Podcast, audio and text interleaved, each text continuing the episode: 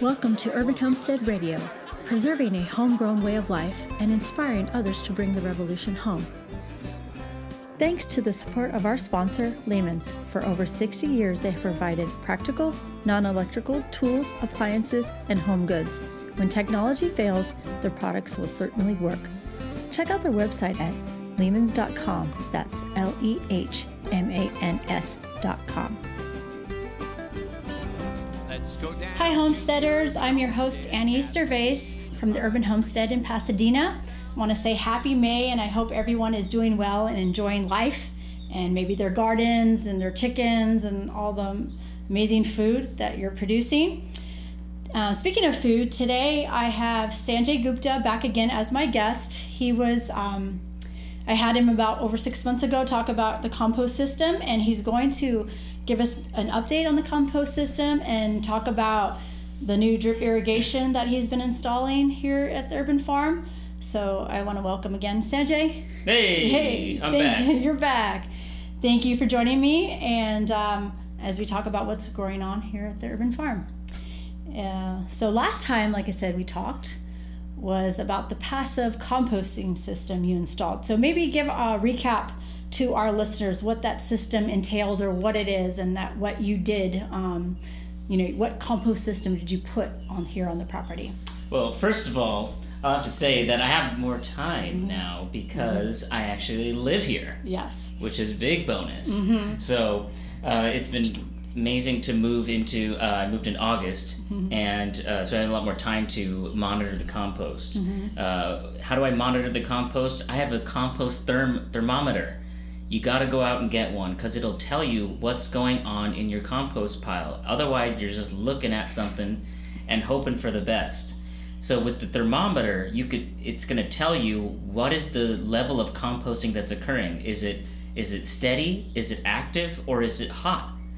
And from there, you'll know when to turn the pile and what not. So go out and get yourself a compost thermometer if you don't have one already. So where you get the local nurseries sell it, or Some of the local nurseries get it, have it, but I'll tell you, just get it online. It's one of those things that I, I'm not big Uh-huh. like a big- I'm not a big online Amazon guy, but when it came to the thermometer, I bought five of them. Okay. oh no, okay, you like them. So they're just like this. They're what? You, It's you put it- basically like if you make a if you make a steak or whatever, you Yeah, have these little but they're just extra long. It's just the probe is like two feet long. It's a, okay. it's a bona fide. They run you about 30, 40 bucks, Yeah. right? You don't have to get the super industrial like two hundred fifty dollar ones. Yes. And th- and they'll do you a world of good. It's it's it's my information station. There, and it's and you're basically you're. I like how you describe. Um, you know, when we when people ask what you're doing, you're literally like cooking or baking or or, or fermenting. Um, that describe like like what you tell people what you're doing. Yeah. So so um, there is this idea that compost is for food scraps, and that's not necessarily the only place to get your your greens from. You got to be getting your greens from your yard.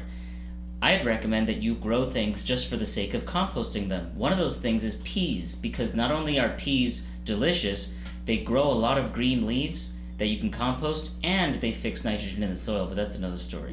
So, so at the at the at the homestead, I'm actually composting a lot more yard waste than I am food scraps. So the food scraps thing is kind of like the paper straw conundrum thing where advertising kind of like targeted this small in, almost insignificant piece of the puzzle which is uh, as as paper straws are to the plastic problem which is like 0.00001% of the problem uh, food scraps yes we should be keeping them out of the landfill because they create methane but it's actually yard waste which is a lot more volume of compost that you could be making so here, uh, I've been able to create like three compost uh, bins at the same time that I'm kind of like folding into one another. It's almost like on a large scale, I'm kneading a big loaf of flour.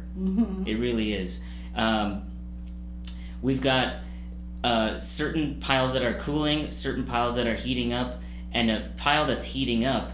If you open it up and put more fuel into the fire, it's gonna it's gonna blow up that much more in terms of goodness and microbial life, Remember, all the heat that's coming from your compost pile is coming from microbial respiration. It has nothing to do with the sun. Yeah. So when you talk about fuel, what what what's your favorite fuel? Is it coffee grounds? Like you said peas, or even kitchen scraps, which actually heat. Um, you know the food waste that which. Actually Well, at the homestead, we're lucky in that uh, not a lot of bark like woody things are grown here. It's a lot of uh, leafy green stuff. The salad mix is Justin's cash crop. So the so it's very easy to compost that stuff, and you don't have to necessarily chip it the way you'd have to chip branches from a tree. So so we do have that uh, benefit. So when we fold it all in together, you know, you know, a, a head of lettuce, it's 90, 90 something percent water, right? So when you put it into the compost pile and it's running at 120 plus degrees, or anywhere from 120 to 160, you're gonna get most of that water vapor steam off, and so the volume of that one head of lettuce is gonna turn into dust. But good dust, compost dust. But compost does growing soil. So, like we say, when we when we talk about what we're doing here, not only are we growing food and community via the stuff we do here, we're also growing soil, and that is a a very vital part of the homestead because people say, how do you, we have that much rotation and using the same so, quote same soil? If we're not using the Without same soil- fertilizing. without fertilizing, so we're not using the same soil. We're actually growing new soil every year as well. And what's the turnaround like per month? Like if you're getting a decent turnaround with the new composting system. Yeah, it can be like uh, maybe a month maximum now. Yeah. Mm-hmm. Yeah, So- and just just like you said there, you talked about in the last podcast, it's just four blocks of wood, or four. I mean, not four, but it's four corners of blocks of wood just stacked yeah, they're four like by fours. Four by yeah, fours. they all sit together, kind of like they held hold each other by gravity. Mm-hmm. Um, it, it's a wonderful system, and it's it's uh, very adaptable. But your bin is not uh, the answer to your to your composting question. It's really about the chemistry of the ingredients that you're putting inside. So if anyone out there who's made kombucha, made yogurt, or made bread, you know it, it might be a little daunting, but once you understand it, it's a, it's generally a piece of cake. So in the same way, what compost needs is carbon, nitrogen, air, and water. And when you put it in together, composting occurs. Active composting occurs. It heats up, and you're brewing microbial life in your compost pile. Which, when you harvest the compost, you're then throwing that back into the uh, into the garden. Not only are you bringing bioavailable nutrients into the garden, but even more so, you're re-inoculating your beds with microbial life that could have died from frost, or from overwatering, or from the sun baking it during the hot months, especially UV radiation, uh, killing killing your topsoil. That's a good point. So, uh, what we do here at the homestead to, to prevent that, we plant close together. We do square inch gardening, so there's no not much evaporation, not much uh, sun. What is it called? Sun um, beating on the soil. We're really close together. Forest farming. Uh, you know, uh, what it, I mean, just like biointensive. Everything is intensive. There's no like. Is there any bare dirt besides after you? I think that exactly. I think that's the goal.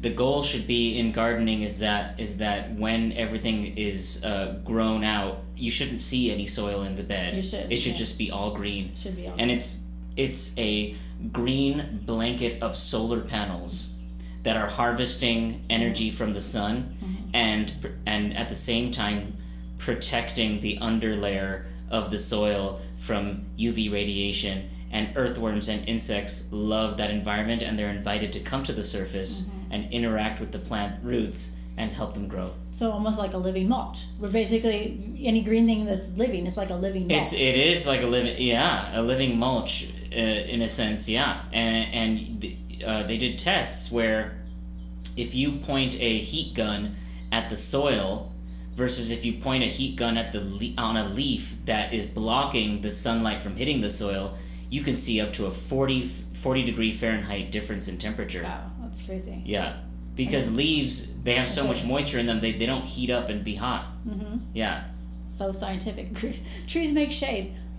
Mm-hmm. No kidding. And so does plants. Um, plants make shade for the for the soil. Yeah. Uh, underneath. Um, And that's the way nature intended it. of course, did you, you see? Do you, besides deserts, but that's a that's a different microclimate. But I don't think even the deserts covered with little little little plants as well. Think Like, about or- it this way: like, uh, think of a forest of pine trees, Mm-hmm. and and assume that each one is a uh, a kale plant, Mm-hmm. and now zoom out to uh, satellite level and look down on that forest. Do you see any bare soil there? No. Mm-hmm. Think of the forest as your garden bed. No, this the the the forest covers up every single square foot of soil when you look from it from the top down. There's no space in between. In the same way, extrapolate that same concept and scale it down to your garden. The goal is to have greenery growing everywhere. Grow things for the sake of growing them so that you can compost them later. Exactly. And when you grow things in the soil, look up the word root exudate. Uh, the plant roots push carbohydrates into the soil, so you actually improve soil quality by growing things out of it.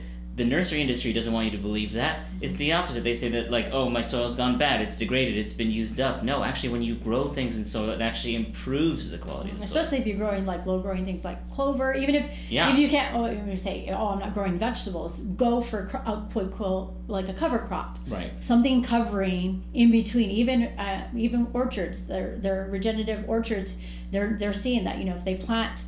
Uh, clovers or grasses or wild uh, natives or wildflowers under the under the trees, it's beneficial, not Right. just bare ground. Yep. So, um, yeah, where we have to everything bare. I think uh, Leigh Adams, um, a one of our one of both of our uh, favorite Friend. friend. and just amazing lady. She's what is it? Don't uh, leave the leaves. Oh yeah. Leave the also leave the leaves. Yeah. So many people just they we don't even leave the they're leaves called anymore. they're called leaves because you're supposed to leave, them. leave them. them. Yes. So we're just about, but the mow, blow, and go. We rake, sweep, um, remove all that.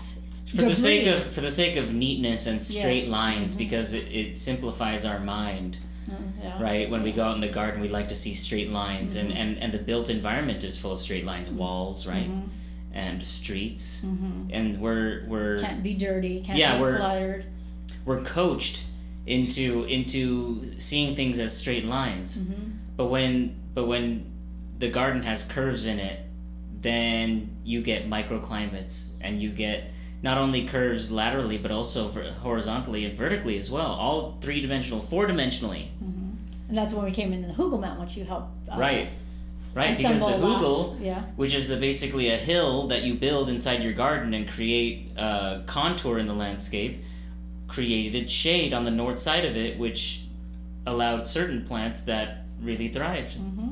to go off So yeah, look up uh, if you haven't already. Look up um, Hugelkultur or hugelkultur with a k K. Yes, in Hoogle Mountains, which we did with some of the the extra bark or not I guess bark logs that we had um, around the homestead, and we basically transformed that that front part of the yard into a little berm, and it looks it gives it depth, dimension, and, and like you said, brings in definitely micro, microbes to the soil.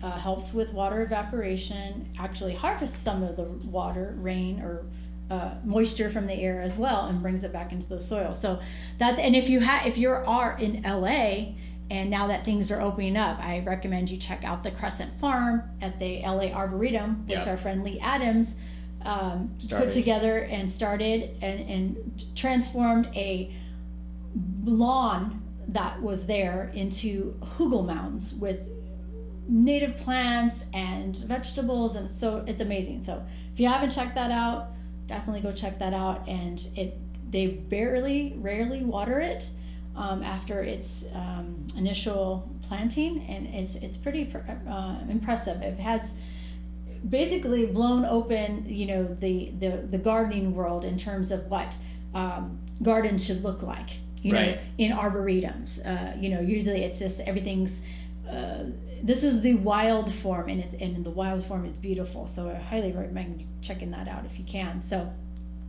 um, back to overall conclusion on the composting system. How are you uh, how are you finding it? Are you happy with it tweaks things you could do better or it's just an amazing system that you're just going to keep going with it? Well, uh, you know, there's people out there who say don't sift your compost, um, but uh, I do.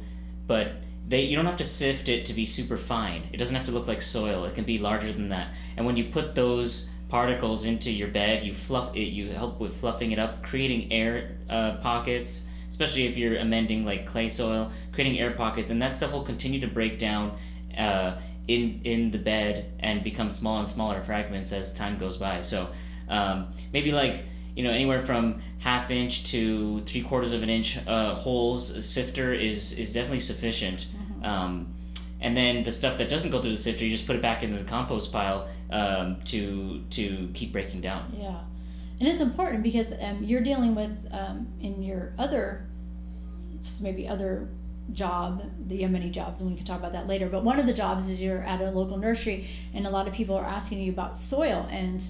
You know, they're they come and they want to start a garden, but guess what they have to do? Buy soil. What's what's um, what's your take on that? What do you um, suggest or recommend for people who want to start their own gardens, but they go out and buy soil? well soil's expensive for a reason this uh, a lot Dirt ain't cheap. the, the, the soil at the nursery where I uh, I'm at is made somewhere in Northern California, and there's other inputs from all different types of places. So uh, growing soil at home, composting and mixing it in with some of the native soil, uh, burying uh, uh, yard waste and uh, food scraps in your bed, and then putting bagged soil on top is, is is a way to go. Most all plants that you're going to be growing in your bed, they need half a foot to a foot height. You don't need a, a tall bed. I understand if you you have some you know issues crouching down or whatever, or it's an aesthetic thing, but you really only need about 12 inches of soil in order to grow almost all crops that you want to grow. Mm-hmm. Yeah. And the bag soil that you get at nurseries or your local, you know, oh, what do you call it, home improvement centers, that's just like a base. It's not like if it's a if you're cooking Well, with yeah. that soil, it's basically the flour. How can need- it how can it be full of microbes when it's been mm-hmm. sitting in plastic in a hot warehouse for mm-hmm. a certain it's amount of time and then and then traveled on a truck to some other place sit on a pallet So and then came back to your house. It's it's um, it serves its purpose. It's a it's a it's a growing medium that is inoculated with uh, different uh, bacteria, and when you water it, things will grow out of it. But but let's build soil in place. I had a I had a realization the other day that I think it's worth sharing because we're right on this topic. You know, we talk about the native land and the native people and the native soil, and to respect it. And I, I'm sure we all do. And the this was the land of the Tongva out here at one time, and still is. I'd, I'd rather say it still is. And and we are um, visitors here. Um, but uh, if we're to respect the land it's one thing to respect it, uh, you know, through your mind and, and, and give good thoughts. It's a, uh, but we can also carry that respect into healing the land, right? How do we heal the land? Um, let's let's uh, break up the compacted clay. Let's let's um, uh, take out the the Aerate toxins. Yeah, let's take out the, the heavy metals that that were put into our soil through an industrial age uh, of the last two hundred and something years out here. and let it breathe. I Let's let's bring this. Let's Yeah. give this soil an opportunity to come back to life. Why was it so amazing, and why was it so respected, and why did the Tongva live here? Not because they just wanted to build build their homes on it, because it fed them. It was Mm-hmm. fertile soil along the LA County watershed, the Arroyo Seco, yeah. right? Which which was fertile soil for them to grow food. They realized that and they stayed, right? So let's. Uh, there's something to be said about about making compost and also uh, turning that into the native soil and growing things in the native soil and, and and showing the respect that way. Agree more. That's beautifully said. I yeah. Yeah. Um, and like I said, and another thing is is we- we've concreted it. We we we've we've we've capped it. We've not let it breathe. Right. You know, we've you know the the Arroyo Seco is now a a um, concreted channel. It's Oh. it's everything is you know put in under concrete and and not let let to breathe. And I think the most beautiful thing was when we were both at Metabolic when they finally lifted those those mega mega concretes off the, the channel there and it was Right. like you could kind of I don't know had that sense that that that that, that the the land like was breathing for the first time in 80 Right. years Right. it was Yeah. like it literally was like Yeah. it what, has was able to breathe what she's referencing there is Metabolic Studio taking uh, something more like a 15 to 20 year process to get a permission to break some of the uh, LA River Channel concrete and found that the river still existed underneath all underneath that. all that concrete. And we always had this idea that it was like oh this is what it is. No it was just like it just had a big like retainer on it braces. It had Uh-huh, braces on yeah. it. And and it was all Still still, under there, and there, there was yeah. moss and and microorganisms living underneath the concrete. Like and it was like how did we never think that like how did we think it was gone? No of course it still was all there nature's Yeah. amazing. yeah Speaking of irrigation, let's uh, segue. That's a perfect segue into what you've been um, the irrigation here at the homestead. So, um, if you've been listeners been following our podcast, you know that we're always talking about watering and water conservation. Water is a big issue here for us. Um, we that we use ollas, um, which is a clay pot irrigation method, and you can look that up. Um, we also have um, hand watering, and which is uh, Justin likes to hand water because we're able to control not just water just you know for watering sake. And we also have a laundry to landscape gray water system with the city of pasadena installed for free. So our gray water from our laundry water goes out in um, sub- subsurface and waters some of the edible landscape out front. Now a few years ago justin put in a drip irrigation system to water the raised beds in the back.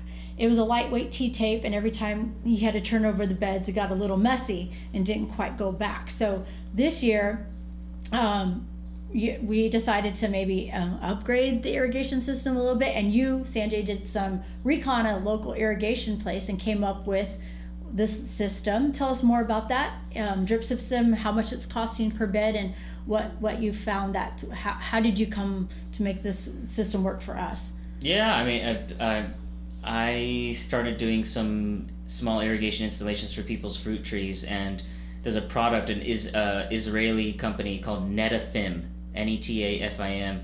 They make a solid product that doesn't break, and it's kind of like Legos. Like doing irrigation is really like Legos, but you have to have kind of like a mathematical kind of like mindset to it all because you have to kind of like make sense of like when are you going to start losing pressure down the line of the system. But anyhow, one thing I will admit is that it's all plastic, and we try to get away from plastic. But there's it's the lesser of two evils. So you know I'm gonna eat out less, and I'm gonna buy less plastics in other ways to to make up for.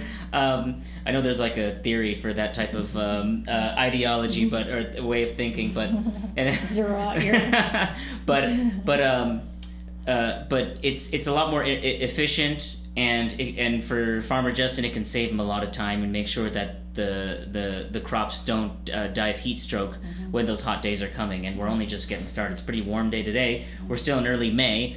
Um, we'll probably, we could see 90s hundreds into like uh, late uh, after Thanksgiving now.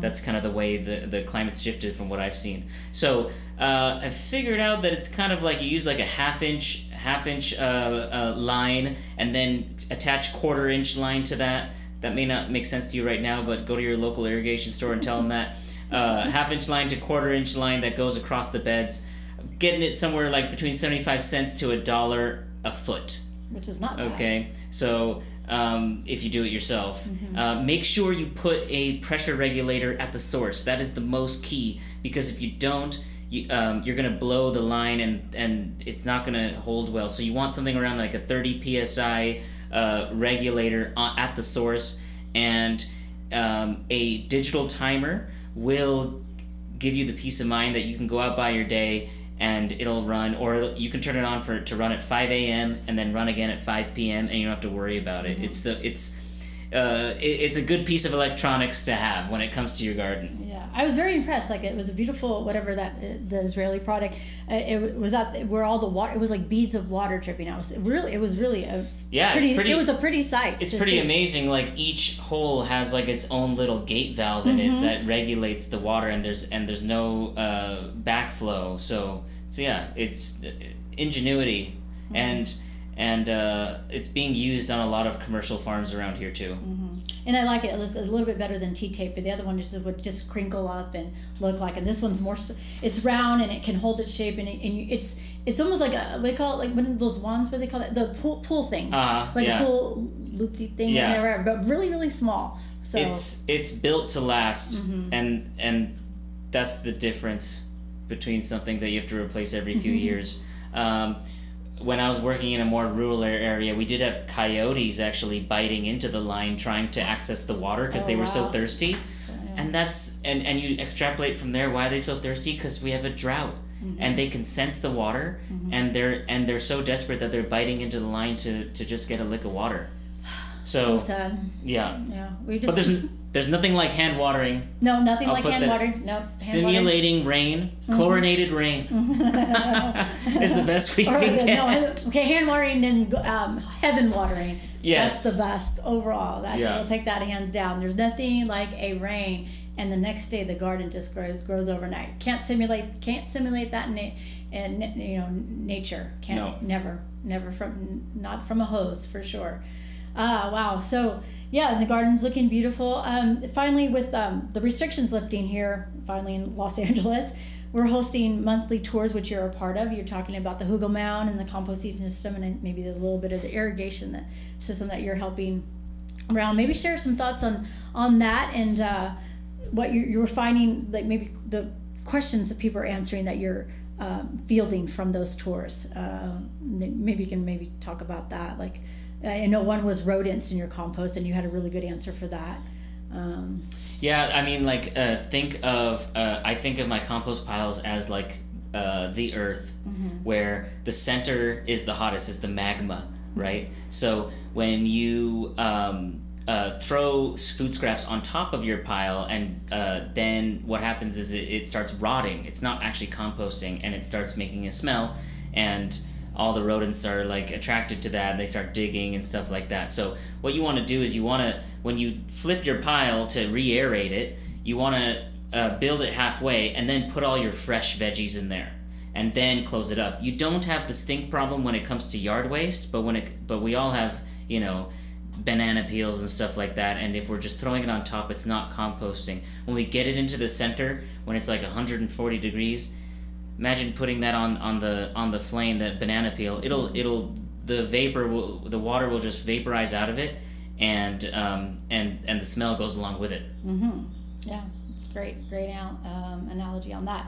So besides helping at the homestead, we're almost coming to wow, we're almost down to our uh, couple minutes left. Besides helping at the homestead, I know what else keeps you busy. You said you were helping with people's fruit trees and irrigation. And what, how are you finding um, the climate now? More people are growing food. What, what's what's your thoughts on yeah that? so i mean with covid garden backyard gardening was like the best thing that you could do to spend your time because you could Home be outside yeah. you could be outside on your own and doing things something that's productive Mm-hmm. and and very beautiful and make and strikes your curiosity Mm-hmm. so the whole nursery industry just ballooned Mm-hmm. right because everyone it was the one thing that you everyone could do at home that they weren't necessarily doing And that sounds familiar. One thing that we could do. That, that, that, that kind of phrase sounds familiar. because because it, you can't you can't just look at the garden on the weekend Mm-hmm. you know it's like it's gonna it's gonna get away out of hand or it's gonna die you know they're they're all the plants at the store the little four inch pots they they are baby plants. They're a lot more susceptible to disease to heat stroke to overwatering to everything. They're Mm-hmm. Little, little babies. they're little babies. So uh, so it, th- that's really nice to see Mm-hmm. um, and, I- and I think going forward, I see a lot of people who have office jobs that are not necessarily going back or they're going back part time. So that means that people can now really maintain their gardens to a degree that it's sustainable while also maintaining their job as things Mm-hmm. open up again. So so I think that's um, I think that for a lot of people it's a very rewarding thing that has come into their lives unexpectedly, um, and and whether you're growing food or not, like it's just there's a spiritual healing process that goes with being out in the garden that we take as a luxury, right? Uh, but but a lot of people are going from from concrete house to concrete building. They've been doing that for decades or years, nine to five, wearing a suit and all that, and and now you can kind of go out in your backyard in your pajamas with your Zoom call in one ear. Things have changed really fast, and I think a lot of people aren't complaining. and munching on a munching on a pea in between uh, snacks. Oh yeah. No, I know it's it's been amazing to see like something like that. I mean, uh, the suffering and, and all the hard, you know, the the frontline workers and all that. But you know, the the po- I guess there's if there's a positive lining out of all this, uh, you know, you know, you know, deadly and long and just long ending year is the people started to recognize that maybe they can start growing their own food, becoming more self sufficient. Um, and, and not rely on what you know the infrastructure that And- and always you know that the, the infrastructure of everything I think that I think that like the real the the real beauty will be in how do people take on um, a real like regenerative approach to their gardening because because buying plants from the store endlessly and needing the nursery for every small thing it's still kind of like a capitalist kind of like like system.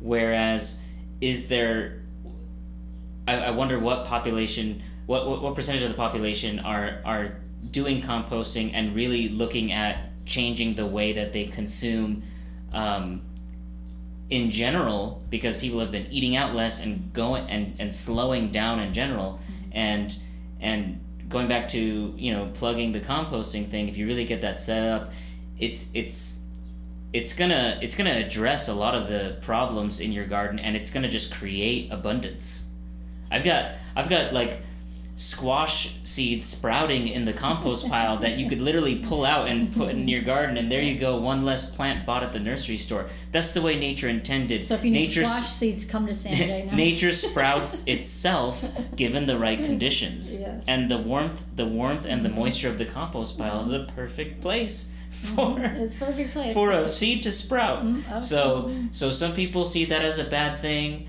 but I'll tell you, I think it's the I think it's the new wave Mm-hmm. of of sprouting your own seeds at home and creating closing the loop and creating that that that homestead resiliency Mm-hmm. that you pre you've been preaching for your whole life. pretty much. Wow. So- yeah, I mean, I, I, I think this is a, a time where gardens are growing hope, hope for the future. You know, hope in a, in a, in a trying time, hope, hope for in you know, hope for a, a better future. And, and and with your contribution and and everybody doing their part, I think we're doing that.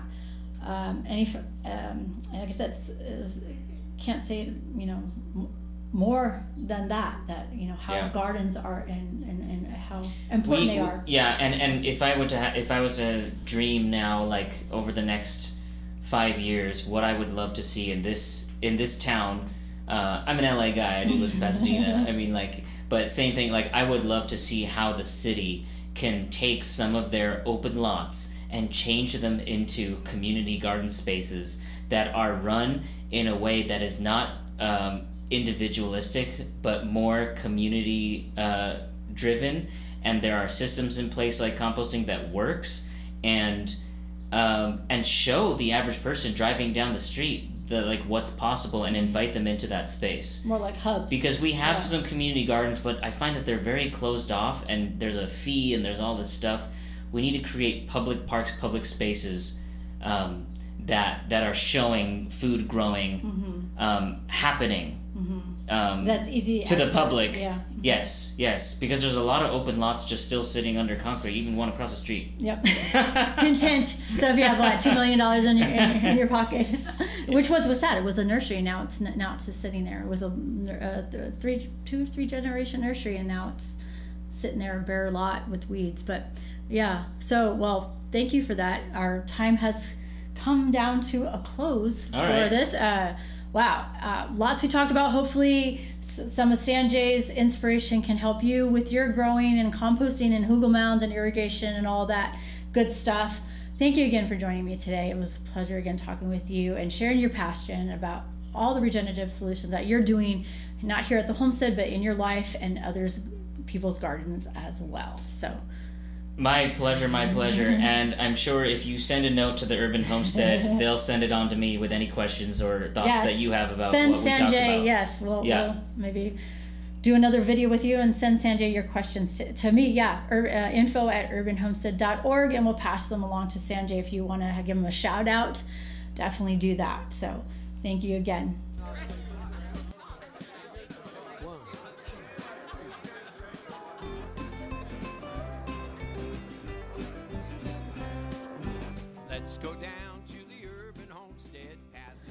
We love to hear your feedback or questions. Visit us at urbanhomestead.org to check out what's happening on the homestead.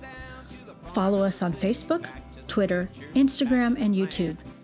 And until next time, keep on growing.